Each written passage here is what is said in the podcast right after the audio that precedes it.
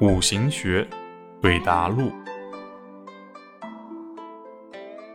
男生问老师：“一个将性总是有其魅力的，那么子水的魅力是否主要是智慧？午火的魅力主要是热情呢？”子水就将性来说是智慧，但这还不够。